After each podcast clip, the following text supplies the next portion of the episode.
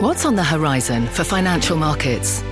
At PGIM, it's a question that over 1,400 investment professionals relentlessly research in pursuit of your long term goals.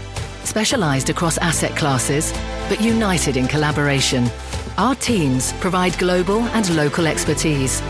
Our investments shape tomorrow, today. Pursue your tomorrow with PGIM, a leading global asset manager. You're listening to The Exchange. Here's today's show. Thank you, Scott, and welcome to the exchange, everyone. I'm Kelly Evans. Once again, this hour, we're seeing some of the worst market action just like yesterday. So call it an early morning head fake but stocks are erasing all of the gains we saw pre market today. Forget about the rebound from yesterday's 1,000 point drop. Now we're down nearly 500 points again. This on the back of that big down day for the Dow yesterday. Now, coronavirus fears are intensifying. And now the big headlines today come from the CDC saying this epidemic is rapidly evolving and expanding and that Americans should prepare for it. Let's get right to Bob Pisani before we dig into that. He's got the numbers for us, the New York Stock Exchange. Bob.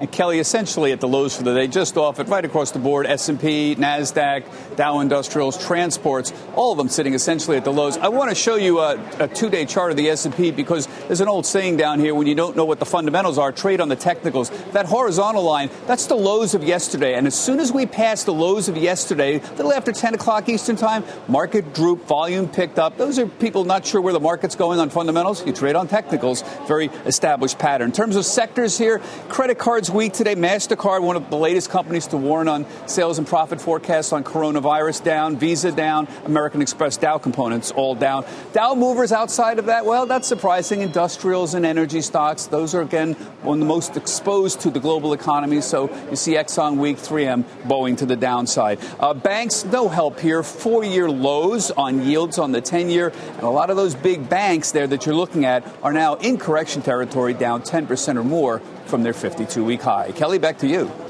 Thanks very much, Bob Pisani. We now have the uh, Dow Jones Industrial Average down about 523 points at session lows. Let's drill down a little bit more on this sudden sell off. With me now are Steve Wieting, Chief Investment Strategist at Citi Private Bank, Jason Brady, CEO and President at Thornburg Investment Management, and Michael Schumacher is Global Head of Rate Strategy and Managing Director at Wells Fargo. And I, would everybody, Steve, what's what would you even draw attention to? The stock market today, the bond market, Mr. Schumacher's specialty. I mean, both. what's the big headline for you?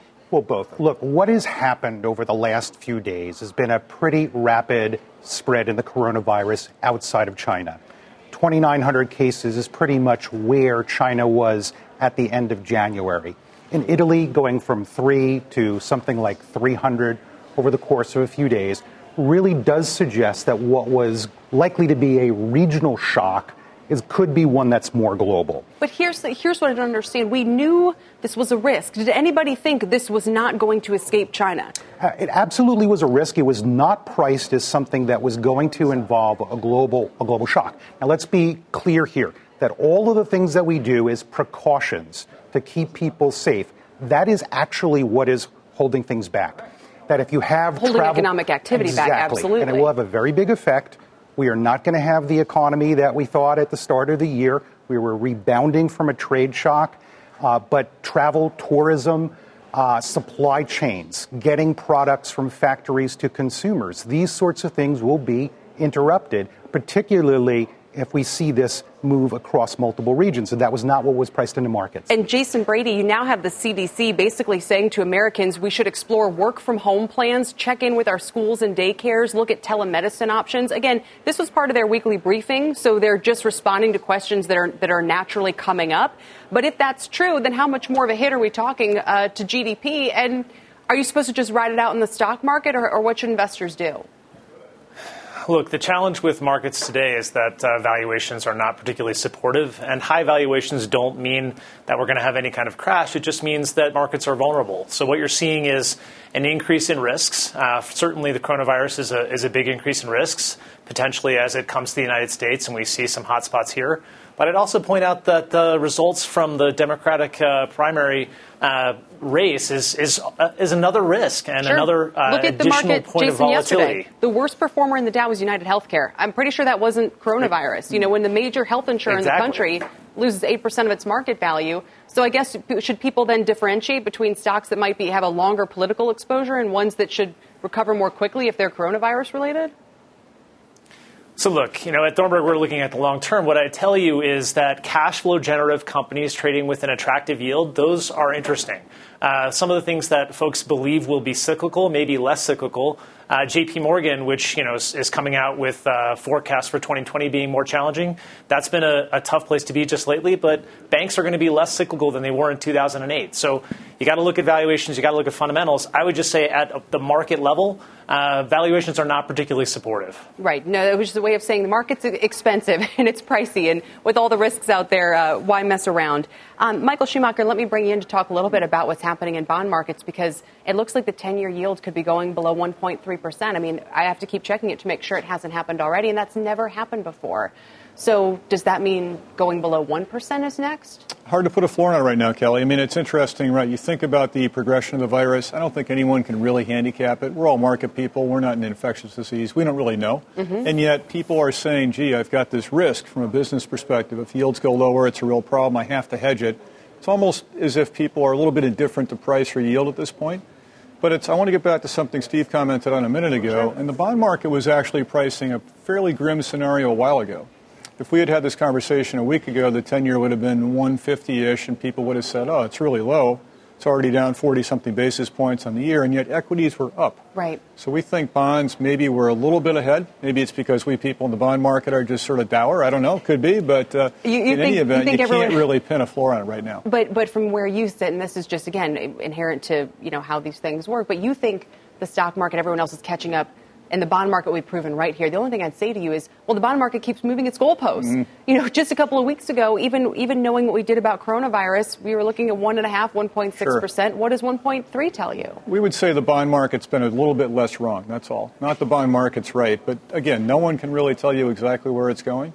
You think about people at the various central banks. Is it a monetary policy issue? Probably not. Does that mean the Fed or the ECB comes in? Who knows? Maybe. But it's really difficult right now to think about the policy response in addition to the, the rapidly shifting illness or virus. So well, I'm going to ask handicap. Steve about the Fed in one second, but we actually have a news alert on the two-year yield, uh, the two-year two-year note, I should say, which was just up for auction. Rick Santelli, how'd that auction go? Really lousy, you know. But lousy doesn't necessarily mean that there is this tainted view of U.S. Treasury supply. It means on a day like today, really no common sense investor really needs to jump out into an auction when he can go into the secondary market at a time where rates seem really spongy.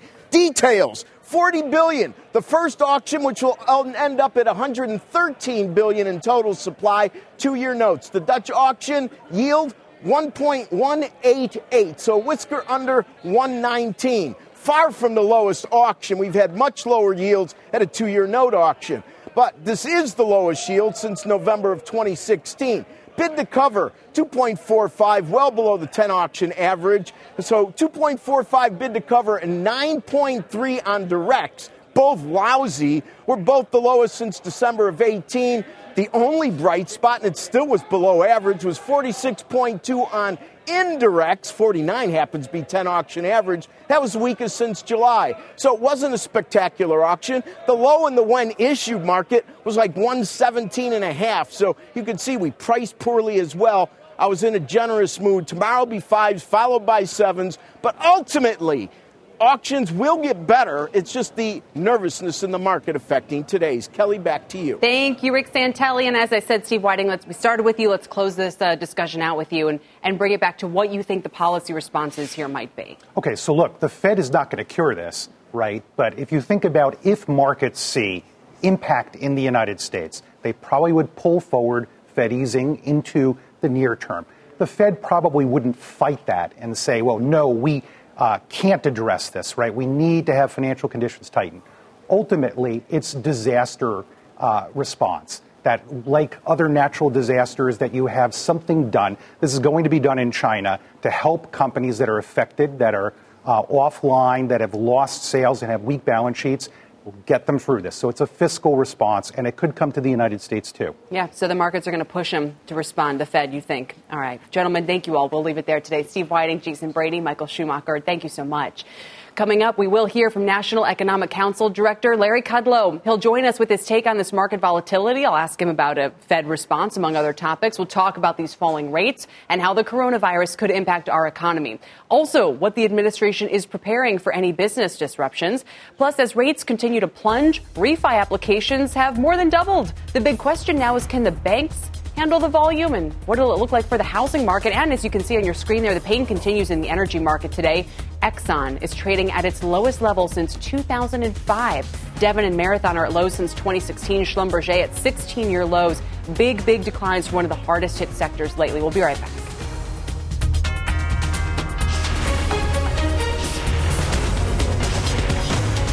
This is The Exchange on CNBC.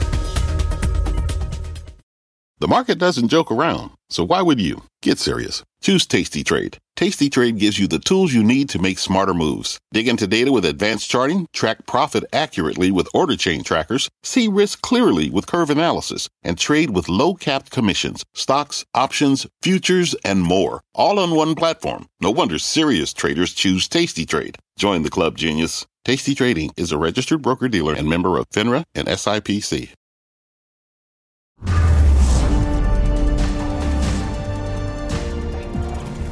Welcome back to the exchange with markets selling off for the second straight session. Let's head to Rahel Solomon for a look at what's happening with the semiconductors today. Rahel? Hi, Kelly. And those chip stocks also getting hit hard today. Take a look at the semiconductor ETF, SMH, now trading at correction levels. You can see that's off almost a a one in, one in five percent. So it was a little more than just a week ago on February 14th when it was trading at a 52 week intraday high. NVIDIA, Micron, and Qualcomm all lower by at least 2% the last time I checked. And you can see that Micron, the worst performer among them right now, down about 3.88%. Kelly, I'll send it back to you. All right, Rahel, we'll keep watching that. Thank you, Rahel Solomon. Despite the recent collapse we've seen in yields, JP Morgan is confident it can meet its previously announced annual targets. Wilfred Frost is live at the company's investor day and joins me now with some highlights and headlines. Wilf, no bigger response from JP Morgan, a, a little bit of a surprise. Yeah, Kelly, as you said, uh, yields have collapsed, particularly since January when they issued their full uh, year guidance. Nonetheless, no need to cut those targets. CFO Jen Piepszak said, quote, we're not immune to cyclical challenges, but diversification provides ops- offsets, and also that we expect growth mix to provide an offset to the majority of rate pressure in 2020. Was even able to increase guidance for net interest income in Q1 from 14 billion to 14.2 billion, though full year NII will be lower in 2020 uh, than for 2019, though that was already expected. The main reason for this offset is better funding costs, strong deposit growth, helping to offset that impact of, of lower rates. Now, that theme, though, overall of a tougher year ahead compared to last year, was also echoed by Chairman and CEO Jamie Dimon, who said we'll have a much tougher year in 2020 than we had in 2019. He also said they'll have a tougher decade ahead than the past decade, for large part down to stronger competition now from uh, their rivals. Daniel Pinto, the head of the investment bank, said trading should be up mid teens year over year. And Jamie Dimon did suggest that fee compression in the trading uh, division probably is past its worst. Now, on the coronavirus, we did get a new advisory I was managed, uh, managed to confirm from the company. Anyone that's recently re- returned from Italy will now have to work at home for the next two weeks. All travel to Italy now needs uh, full further approval, and they are evaluating other markets too. The stock has continued to sell off as it was yesterday, down 2% plus uh, again, and now down uh, over 7% year to date. Cal? All right, and that's after we heard from Goldman and Deutsche Bank also uh, doing some travel restrictions. So a big response uh, from these global banks. Well, thanks very much. Wilfred Frost with the JP Morgan highlights today. Coming up, how can banks handle the rush of refinancings? Two big retail names report will tell you about how the coronavirus is affecting their results today and how it's affecting global media. Also, Barry Diller is calling Expedia bloated, among other things. We'll talk about it all next, including how they're responding to coronavirus, plus a first on CNBC interview with National Economic Council Director Larry Kudlow. Markets, coronavirus, the economy, a whole lot to get through with him. You don't want to miss it. And as we head to break, here's a look. There are some of winners on the S&P 500 on this down day. They include HP Inc. with a 6.5% gain, Regeneron up 5%, and Keysight Technologies up about 4% as well. We're back in two. One, two, three, four. Those are numbers. But you already knew that. If you want to know what number you're going to pay each month for your car, use Kelley Blue Book My Wallet on Auto Trader. They're really good at numbers. Auto Trader. Shopify is the global commerce platform that helps you sell at every stage of your business. With the internet's best converting checkout, 36% better on average compared to other leading commerce platforms, Shopify helps you turn browsers into buyers. In fact, Shopify powers 10% of all e-commerce in the US. Sign up for a $1 per month trial period at shopify.com slash podcast free. All lowercase, shopify.com slash podcast free, shopify.com slash podcast free.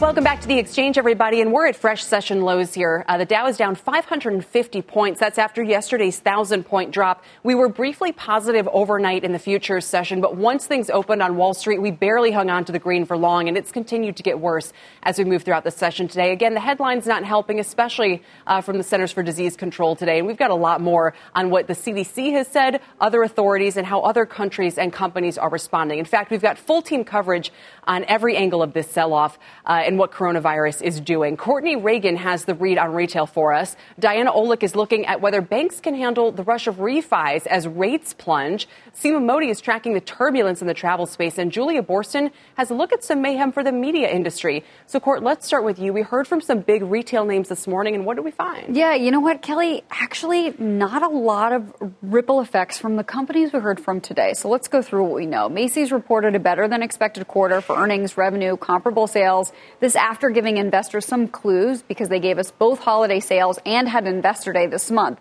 Still, shares are moving lower to the tune of more than 4%. CEO Jeff Gennette expects the current quarter will be the weakest this year as this new three year strategy takes hold. Coronavirus isn't having a big impact yet, so it's not in Macy's guidance, though Gennette does expect a logjam at ports down the road once things get, things get back online and we see more being shipped from China here to the U.S. Now, Home Depot also beat estimates. Executive point to a strong economy, healthy U.S. consumer, and a stable housing market. CFO Richard McPhail tells me that the investment strategy is paying off, both for his customers and operationally. And then Home Depot's guidance also, like Macy's, does not reflect any coronavirus impact. This is because on the call, CEO Craig Menear said that while fluid, the situation, all current quarter goods from China for Home Depot are either onshore or on their way. So Menear says, quote, we feel pretty good about that situation. You got to hand it to Brian Nagel. We had this very, for anybody who watched the show yesterday, he said Home Depot is going to be just fine. His companies aren't seeing much of an impact, but I, I just wonder, Court, now that you have these scary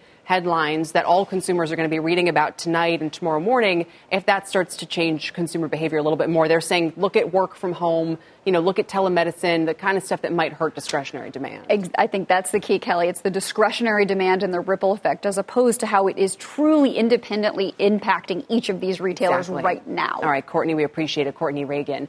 Now let's turn to mortgage rates, which are falling sharply on the back of the plunge in yields. And the 10 year yield just went to about 1.32%. It's caused a rush to refinance. Can the banks handle it? Diana Olick joins us from Washington. Diana, I guess this is a good problem for them to have. Yeah, absolutely, Kelly. Refinance application volume was already surging last week, but with the latest rate drop, it can only increase. The 30 year fix fell to 3.34% yesterday, according to Mortgage News Daily, matching the lowest level in eight years. More than 11 million borrowers can now benefit from a refinance, lowering their rate by at least 75 basis points. That, according to Black Knight. Now, the head of consumer banking for Bank of America says the demand is, quote, tremendous, but he says he does not need to hire new staff to handle it thanks to technology. 45% of B of A mortgage applicants do the process online enables us to give our clients a great service experience, make sure that we're able to close their loans on time, and meet surges in demand pretty quickly.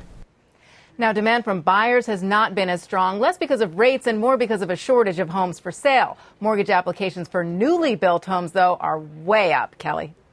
Yeah, and again, Diana, this might be one way the U.S. benefits uh, from everything that's been happening with the plunge in yields and coronavirus scares, but it doesn't help people who can't get access to a home. We spoke yesterday about some of the down payment issues and, and housing shortages. How many people can access a 3.5% down payment for an FHA product? Well, there's no number to put on it, obviously, Kelly, but there are a lot of people who can get 3.5% from FHA. Bank of America also has its own proprietary low down payment loan options. So it's not impossible by any stretch. It's just that mortgage lending is still pretty tight right now. When we look at the builders, though, they're helping as well, helping people to get mortgages and get into new homes. And the good thing on the builders is they're finally starting to pivot toward that entry level market, the lower priced homes that they stayed away from after the recession. Yeah, and home prices have been reaccelerating since the middle of last year. We know that from the data this morning. Uh, mm-hmm. We'll see if they move further now amid this uh, drop in rates. Diana, we appreciate it. Diana Olick is in Washington. Meantime, online travel giant Expedia is cutting 12% of its workforce after a disappointing year in 2019, and now they have coronavirus. Seema Mody is here with more on this for us. Seema? Kelly Chairman Barry Diller wasting no time in his turnaround, his plans to turn around the struggling online travel operator, laying off around 3,000 employees. That's 500 from the company's brand new Seattle headquarters. The job cuts weren't a surprise to analysts after Diller went off script on the company's earnings call two weeks ago, criticizing the company's culture, saying, quote, Amazon was all work and no life, and at Expedia, it was all life and no work. He also called the company sclerotic and bloated. Diller has been running the business alongside Vice Chairman Peter Kern ever since firing CEO Mark Okerstrom nearly three months ago. The 78 year old media mogul is known for constantly tweaking his IAC media portfolio of companies, uh, buying new internet companies while spinning off others. He made his first investment Kelly, in Expedia back in 2001. And now the question is, what are the other changes to come after sure. these layoffs? That's a great quote. It was all life and no work. You, you wonder, really went off script. Yeah, how many other uh, Silicon Valley companies might be suffering the same thing? Seema, for now, thank you. Seema Mody has the latest on Expedia there. Well, we're now seeing coronavirus's impact on the entertainment industry expand beyond China, where 70,000 theaters are closed. Now it's spreading to Europe, and Julia Boorstin is tracking that story for us today. Hi, Julia. Kelly, that's right. With over 300 cases of coronavirus reported in Italy, the country has shut down cinemas along with live event venues across five northern regions. That impacts 1,800 screens, which are about half of the country's total. It also impacts AMC, which owns the largest theater chain in Italy. We're also seeing coronavirus impact film productions in Italy. Paramount canceling its big budget three week shoot set in Venice for its Tom Cruise Mission Impossible movie. And this week is the European film market in Berlin. It's one of the largest marketplaces every year for film rights for foreign territories. Now, a delegation of executives from Chinese film companies are not attending the market, which could dampen international film sales. Now, if coronavirus spreads, all of these issues, from shuttered theaters to canceled production, are likely to spread along with it. Kelly, back over to you. Great point. Hadn't realized that either. Julia, thanks very much. The impact continues to be felt as we track coronavirus worldwide. Let's get to Sue Herrera for the very latest and a CNBC News update. Hi, Sue. Hello, Kelly. Hello, everyone. Here's what's happening at this hour. Secretary of State Mike Pompeo blasting China over its response to a Wall Street Journal opinion piece that was critical of that country and its response to the coronavirus outbreak. Expelling our journalists exposes once again the government's issue that led to SARS and now the coronavirus, namely censorship. It can have deadly consequences. President Trump wrapping up his visit to India with a state banquet at the presidential palace in New Delhi. Indian President Kovind saying Trump has been, quote, a friend of India in every sense, end quote. And Oregon Ducks basketball star Sabrina Ionescu making history. She is the first player in Division One history, man or woman, to score 2,000 career points, 1,000 assists, and 1,000 rebounds. She also racked up her 26th triple double also an NCAA record. Congratulations to her. That's awesome. That's awesome. That's a little good news on this down day on Wall Street. Yeah, and they're green too. We'll take it. Right, exactly. Kel, back you. to you. We'll see you later. Sue Herrera coming up. A first on CNBC interview with National Economic Council Director Larry Kudlow. We'll talk markets, yields, coronavirus, and much more. Before we go, take a look at the airlines today, falling again across the board. American Airlines is down more than 8%, Spirit down 6.5%, Southwest and United shedding 6%. We're back in two with much more.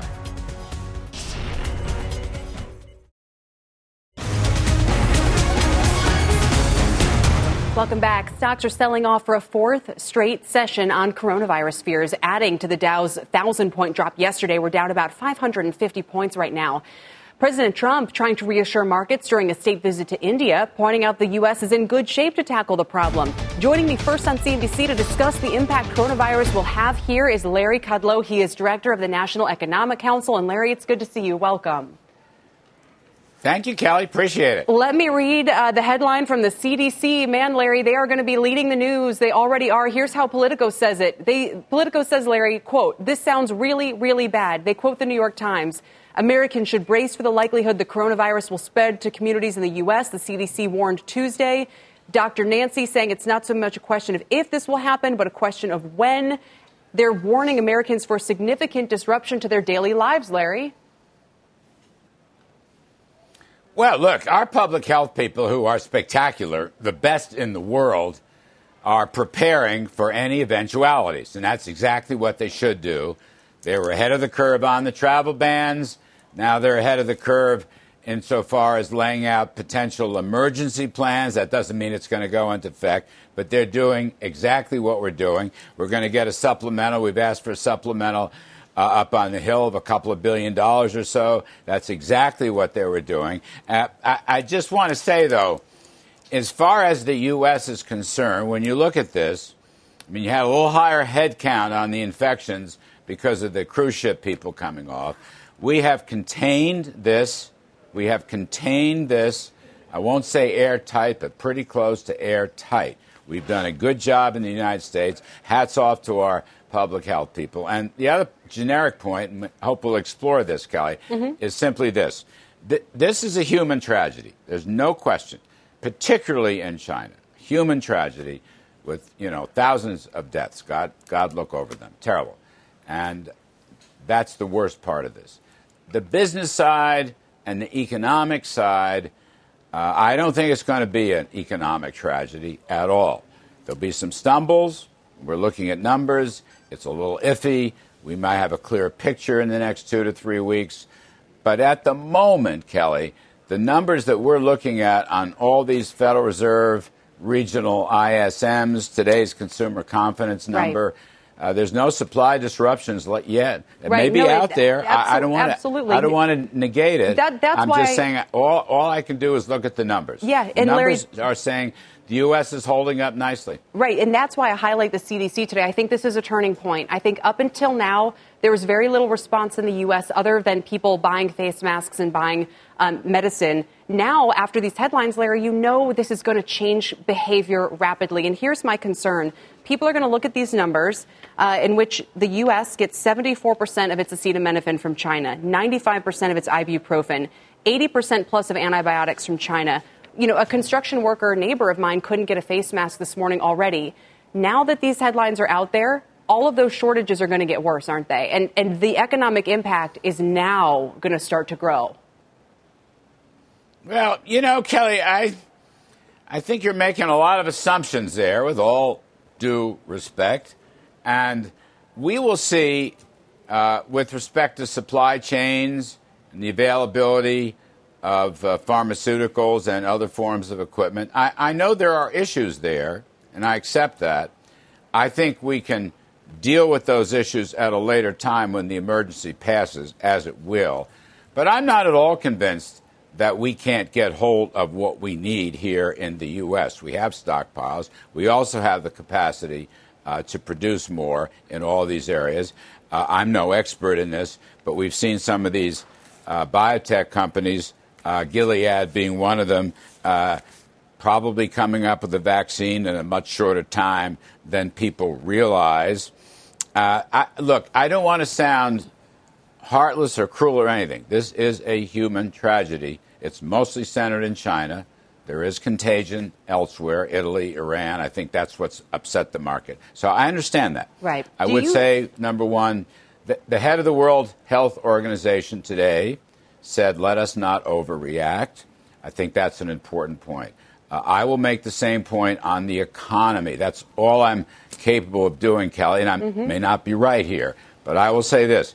Based on the numbers we know, um, GDP, Atlanta Fed GDP now is 2.6% for Q1. That could change, but that's what we know through February 19th.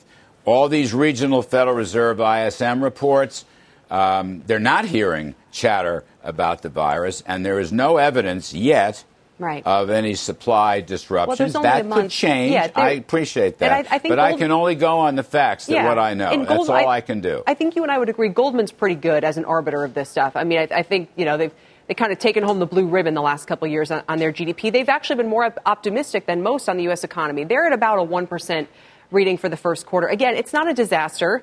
It's not 3%. Again, we understand that. That goal remains, you know, out there. Um, but as, as the CDC starts talking about, and this is a, literally a direct quote from Dr. Nancy this morning, she says, ask children, schools, and daycares about plans for closures or teleschool. Explore possibilities to work remotely, options for telemedicine. I mean, this is going to change, you know, it, it, this is going to have an economic impact. There's only a month left of the first quarter. Now this could go into the second quarter, Larry. Well, look, those are appropriate planning measures by the best public health system on the planet. Absolutely appropriate. Whether they are put into effect, whether they become necessary here, remains to be seen. Again, I'll make the point what we know now, as of today, this is very tightly contained in the U.S. Elsewhere, uh, it's a human, uh, human disaster, as I said before. But right here, we're doing awfully well so far. But I don't mind that our public health people, who are very knowledgeable with vast experience, they are a model for the rest of the world. This is what they should be doing. This is exactly the planning. We did this, we were ahead of the curve. Uh, on banning flights and so forth, and we will try to remain ahead of the curve to protect American citizens. It's exact, but that does not mean that all this will come to pass. And again, I was just interested in the World Health Organization uh, head who said, let's not overreact to that. I would make the same point on the economic side. The human tragedy side, mm-hmm. difficult, mm-hmm. horrible. The economic side, there is no tragedy in the United States. China is going to take an awfully big hit. Now, I was interested to, I'm sure you know this, um, the IMF came out today, Kristalina came out today and said, yeah, they're going to get slammed in the first quarter, but it could be a V shaped recession. Mm-hmm. So, look at what I'm saying is, I, I, in the spirit of trying to stay calm here, take a look at the facts at our hand see if they work or not. Yeah. The next few weeks will be very important. I, I, just think people should be as calm as possible in assessing this. And emergency plans Kelly, don't necessarily mean I understand. I'm just saying that, and you know how the media business works. If the CDC says it today, it's all anyone's going to be talking about tomorrow. So if they're trying to keep people from overreacting, I'm telling you they are now going to contribute to a larger reaction. But let, let me just ask you about this because I really, really like your, well, when I was your on, your, this. When I was on when I was on your side of the street, I looked for the same thing. Right. I understand perfectly well, but I'm just saying again, you know, but Larry, let, let, me let me ask you about something very very real. Are very yeah. important and very wide. Uh, uh, yeah. You're right, contingency plans. Ahead. But but here's the the real activity that, that is gonna that we have to think about. So you have Japan's economy shrank at a six percent rate because of an ill-advised sales tax increase. China's economy is now effectively a zero for the first quarter, could be worse. Germany looks pretty bad out there. These are the biggest economies on the globe. Can the U.S. avoid a recession if there's a global one? Yes. Yes, we can. By the way, uh, your German news is accurate, but that was true before sure. this yeah. virus hit. Yeah. In, in fact, uh, and let me make this point my disappointment, and I, I've said this to you and others before, one of the headwinds we faced in the last several years is essentially a recession in Europe, and indeed the whole G7. Uh, and you're quite right about the Japanese sales tax, which I think was ill advised. I tried to talk Prime Minister Abe out of it, but I couldn't. Shouldn't have done it. They're not growing. They, but they have been not growing for several years before the virus. Now, I'll make a plug. The G7 meeting is coming to the United States. It'll be at Camp David in mid June. It just so happens that yours truly is going to be the Sherpa, and we are going to devote both days, Kelly. We're going back to the old time religion such as Reagan and Williamsburg in 1983. We're going to have two days of plenary sessions with the leaders of the Western Alliance and the leading democracies in the world, Kelly, and we are going to talk about guess what? Where's the growth? Well, Where's the tax That's, cuts? I, I Where's just hope everybody the comes deregulation? and they're not still Where's concerned about the currency stability? Absolutely, absolutely. Larry, let me ask you. This is a, a major, major headline for your lifetime. Okay, in this moment, as you stand here, the 10-year yield has never ever traded lower. It just hit 1.317 percent. Please tell us what to think about that. How the Federal Reserve, I mean, you have people on the street whispering about how we might get a, now a half point emergency rate cut. Is that warranted? Would that even help? Well, on the rate cuts, um, I'm not hearing that either publicly or privately. We're in, in touch with the Fed people all the time. You know, apart from the virus, Kelly, I have said I wouldn't mind seeing my friends at the Fed be a little bolder in their uh, target rate and their balance sheet. I said that before the virus. Um, that's not related to the virus. Uh, I, I don't expect the Fed. I'm not hearing the Fed's going to make any panic moves. Look, the markets, the markets obviously are reflecting a lot of new fears. No question about it. There's a lot of volatility out there. I don't think these are fundamental factors, Kelly. I do not think these are fundamental factors. Now, I believe, number one, the U.S. economy is in very good shape. And I think the recent data support that. Uh, jobs, incomes, housing. I, I think I just saw a big housing number that you put on the screen Sure, before yeah. I came on. Uh, that's really good stuff. Uh, number two, we have contained this virus very well here in the U.S., and all the emergency planning will add to that. Number three, the virus story is not going to last forever. It's not going to last forever. And that's why I like the World Health Organization saying, let's not overreact. To me, if you're an investor out there and you have a long term point of view, I would suggest very seriously taking a look at a market, a stock market that is a lot cheaper than it was a week or two ago. It's cheaper than a it was- long-term investor. Larry, it's cheaper than it was about 10 minutes ago. We're down 600 points again here. That's a 5% drop in just the last two sessions.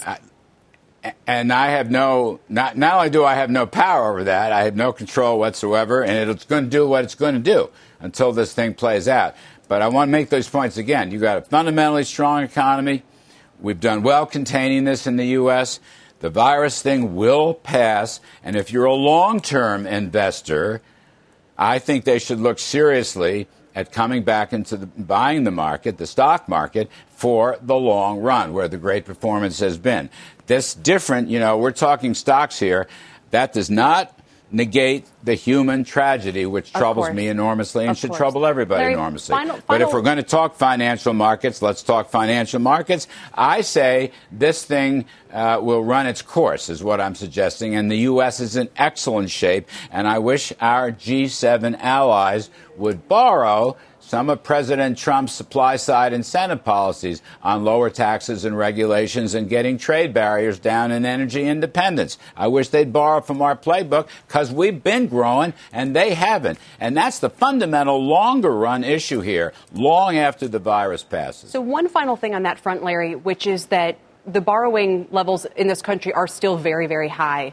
Um, disappointingly high. Look, it costs nothing to service the debt right now, uh, but which just makes people worry more about what happens when it is more more expensive to service that debt load. So, you know, you look at, at how cheap things are, you look at the deficits that we're running, you know, in, in part to kind of make some of these reforms happen.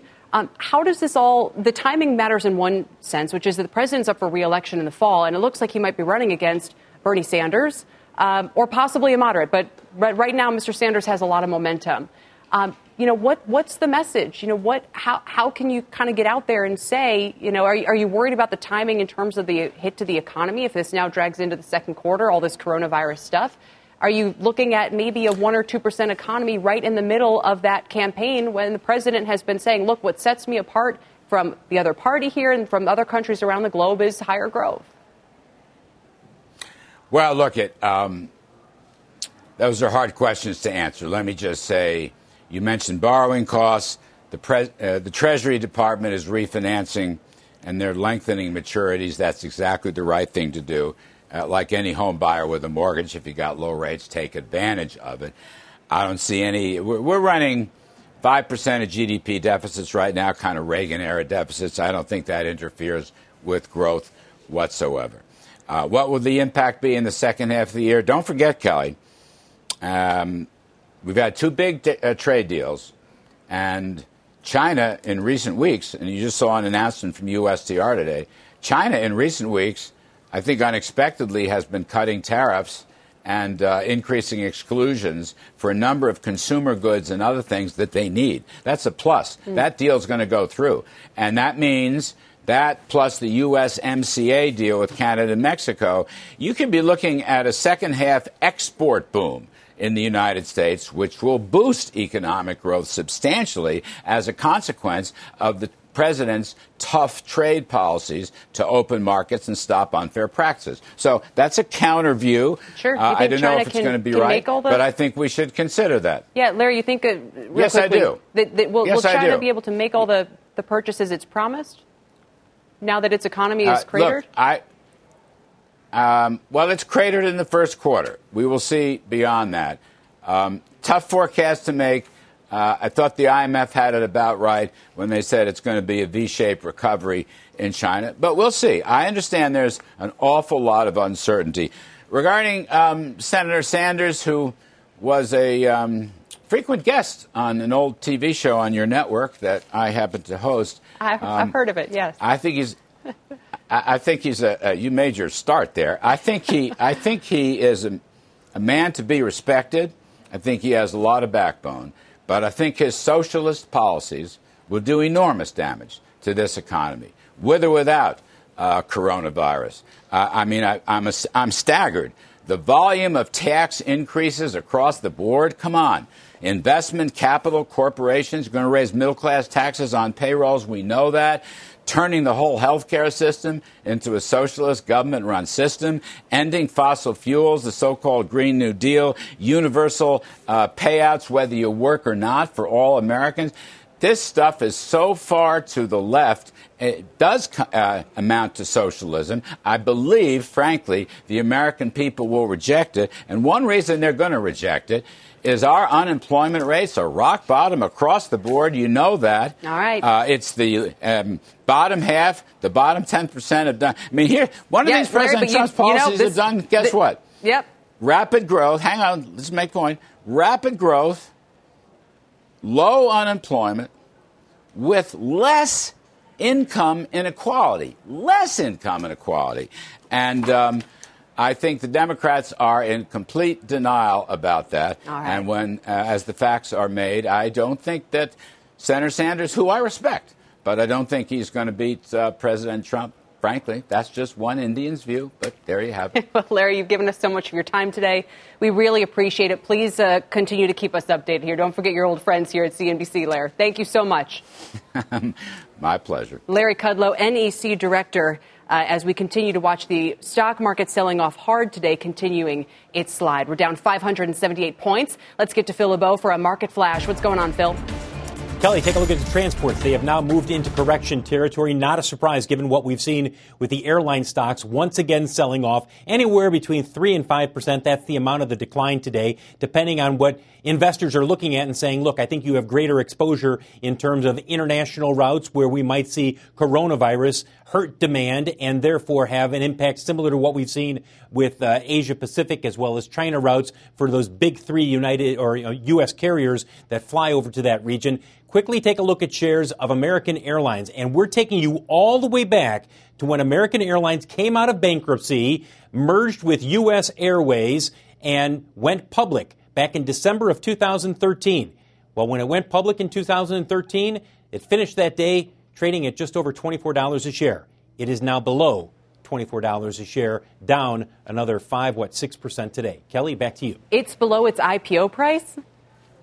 I'd have to go back and check exactly what the wow. IPO price was that day, but it finished that day at, I think, 24.20. So Phil, it's below 24.20 right now. That is remarkable. That certainly puts things in perspective. We appreciate it. Phil LeBeau in Chicago today. The global coronavirus case count now tops 80,000, and the CDC, like I said, is urging Americans to get prepared for a potential spread here. Meg Terrell has the very latest for us. Hi, Meg. Hey, Kelly. Well, case numbers are not rising in the U.S. currently, except for among Americans evacuated from the Diamond Princess cruise ship. The CDC says it's time to get prepared. In a call with reporters today, CDC's Dr. Nancy Messonnier said it's not a question question of if the novel coronavirus will spread through the United States, but when and how many people will have severe disease. She said she spoke with her own children this morning, saying she doesn't think they're at risk right now, but as a family, they need to prepare for significant disruption to their lives. She recommended Americans prepare for potential school closings and investigate the ability to work from home. This as Health Secretary Alex Azar testified at a Senate hearing today that the U.S. currently has a stockpile of 30 million surgical masks, but needs 10 times that many, Kelly. Yeah, and, and Meg, as you say that, I, I mentioned this, but it's uh, not just healthcare industry that needs or uses these masks. A neighbor of mine uh, works in construction. You need it to not inhale dangerous substances. Can't get his hands on one. And the whole industry, you look online, they're talking about how there's shortages and price gouging. How quickly can we get a supply up to speed here? It seems like it could take a while. Well, that's definitely the question. And we do hear from companies that they are working on increasing their supply. But this isn't just a U.S. problem. Of course, this is a global issue. Everybody needs personal protective equipment. The World Health Organization is worried about uh, stockpiling and making sure everybody who, who needs it can get it. So it's a problem everywhere. The one other thing is these CDC headlines, and I asked Larry Kudlow a lot about what they said because I do think they're going to be on the front page of every newspaper, on the cover of every you know nightly news report, all over. Let's put all over people's smartphones, wherever they get news this, uh, these days. Meg, do you think they're going to? not backtrack per se, but want to add some context maybe? So, that, are, is there anything they know that we don't at this point, or are they just saying to people, look, obviously the coronavirus is going to spread to the U.S. now, but that's panicking people, I think. Well, it was certainly a ratcheting up of the tone that we've seen. And Dr. Messonnier was actually asked directly about that on the call where she made those comments. And she said, what they're doing is looking at the spread that we're seeing uh, in other countries like Italy, Iran, South Korea, Japan, and saying, based on that spread, it is very likely we're going to see this here. Dr. Anthony Fauci from the NIH was just on MSNBC, and he was asked about the comments too. And he said the risk right now in the U.S he said almost non-existent. Right. But still, because we see that spread elsewhere, it's inevitable we're going to see it here. Uh, all right, Meg, we appreciate it. Always keeping us posted. Meg Terrell. Uh, we're going to take a break. The health insurers got hard hit yesterday in the sell-off, and there could be more pain ahead. Not necessarily on coronavirus, but if there's a Bernie Sanders win, we will explore that uh, for a couple of minutes next. First, take a look at the markets where we are near session lows. We were briefly down more than 600 points after yesterday's 1,000-point drop. The exchange will be right back.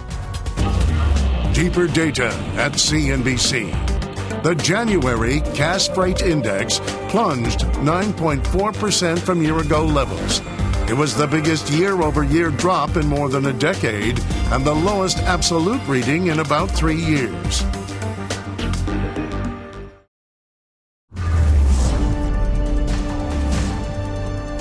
Welcome back to the exchanges. We are near session lows in the market with the Dow down 620 points. Uh, and you can see healthcare under pressure from two sides in this sell off. On the one hand, as we just heard from Meg, there's a surge in coronavirus cases. And on the other, the Sanders surge, Bernie Sanders, as investors are forced to consider the possibility of his nomination after a dominant win in the Nevada caucuses. For more, I'm joined by John Ransom. He's managing director of healthcare equity research at Raymond James. John, you know, when, when you have United Health down 8% in a day, that tells you there's something out there they hadn't previously factored in. What do you think that is? Uh, good afternoon. We think it's 75% Bernie and 25% coronavirus. Uh, one thing I'd mention, we went back and looked at the last really bad flu season, which was 17 and 18. And if you look at the big four insurers, the medical loss ratio actually went down for two of the four and was only up slightly at United. The only insurer that took a hit was Humana, which has a lot more uh, Medicare Advantage. So if we're worried about widespread loss ratios inflating, the data doesn't support that. Right. So you're saying basically the 25% worry, which is about coronavirus, is not really justified. So let's talk about the 75%. People have known Bernie sure. Sanders is in the race. They know about Medicare for all. What, what's changed? I think the margin of victory in Nevada uh, surprised people. Um, so, yeah, I'll give you three quick reasons why we don't think it'll happen. But if it does happen, it's a, it's a nuclear bomb for the industry. So, the three reasons it won't happen 80% of Americans are happy with their private insurance, 90% of seniors are happy with Medicare Advantage. Number two, if we paid Medicare rates to U.S. hospitals, uh, most of them would roll up the doors. Medicare margins are minus 11%. Right. Um, number number three, we got a million people working in the health insurance industry. I doubt Senator Klobuchar wants to uh, roll the carpets up at United Healthcare in Minneapolis. So, and fourthly, I said three, but fourthly, U.S. reps don't want to see hospital closings in their districts. So it, it won't happen. We put the odds at less than one percent. But it's one of those things. A one percent chance of an asteroid is still a one percent chance of an asteroid. Sure, and it, it, you know it's it's being priced in. Let's say that chance is a little bit higher than than previously. Let me just ask you this: If the public says The healthcare system is broken. We want a better public option. If nothing else, if we just advance a better public option, what does that mean for uh, stocks like United Healthcare? I think you're spot on. So, if, if you look at the reason Obamacare is popular, is because it failed. Uh, meaning, we were supposed to have 25 million or so people on the exchanges. We have less than half that. So employers didn't dump people on the exchanges willy nilly. Most people kept their private insurance. But I do think people want to know there's something there if mm-hmm. they lose their jobs. And the exchanges just don't work very well. They work fine for people who get a massive subsidy, but for people who are kind of making maybe more than sixty to seventy thousand a year, right. I think a public option as a fallback would that polls at seventy percent the last time I looked. So I, I, think that's the kind of thing we think is the most likely to happen as a compromise because nobody's really going to go to the mat and say, "Gosh, these exchange plans are so, wonderful and it's working perfectly." It, I'm sorry to keep jumping in. We have less than just a couple seconds left, John. But what would that mean for United uh-huh. Healthcare if, if that is if that becomes a reality, that public option? Uh, nobody really cares about public uh, the exchanges except for just a handful of companies like Centene. So it's not. Uh, if you look at the insurance companies, they make their money in Medicare Advantage and commercial uh, the and Medicaid. They, the, the, exchanges are a, a footnote at this point. So you'd say it's the Medicaid exposed who are basically the ones who could get hit by that move to right. a, a, a, public option. Right, and, and, look, Kelly. I mean, about ten percent of the country needs some help at any time, doesn't have insurance, and, and I do think a kind of a Medicare backstop or something like that would probably not cost any more than what we're already spending and would probably be pretty popular. I want to talk more about this. John, please come back. We really appreciate it. All right. John Thank Ransom, you. great stuff. Raymond James, Healthcare Equity Research. That does it for The Exchange today. Thanks for joining me, everyone. You've been listening to The Exchange. Make sure you're subscribed to get each episode every day, same time, same place. Shopify is the global commerce platform that helps you sell at every stage of your business. With the internet's best converting checkout, 36% better on average compared to other leading commerce platforms, Shopify helps you turn browsers into buyers. In fact, Shopify powers 10% of all e-commerce in the US. Sign up for a $1 per month trial period at shopify.com slash podcast free. All lowercase, shopify.com slash podcast free, shopify.com slash podcast free.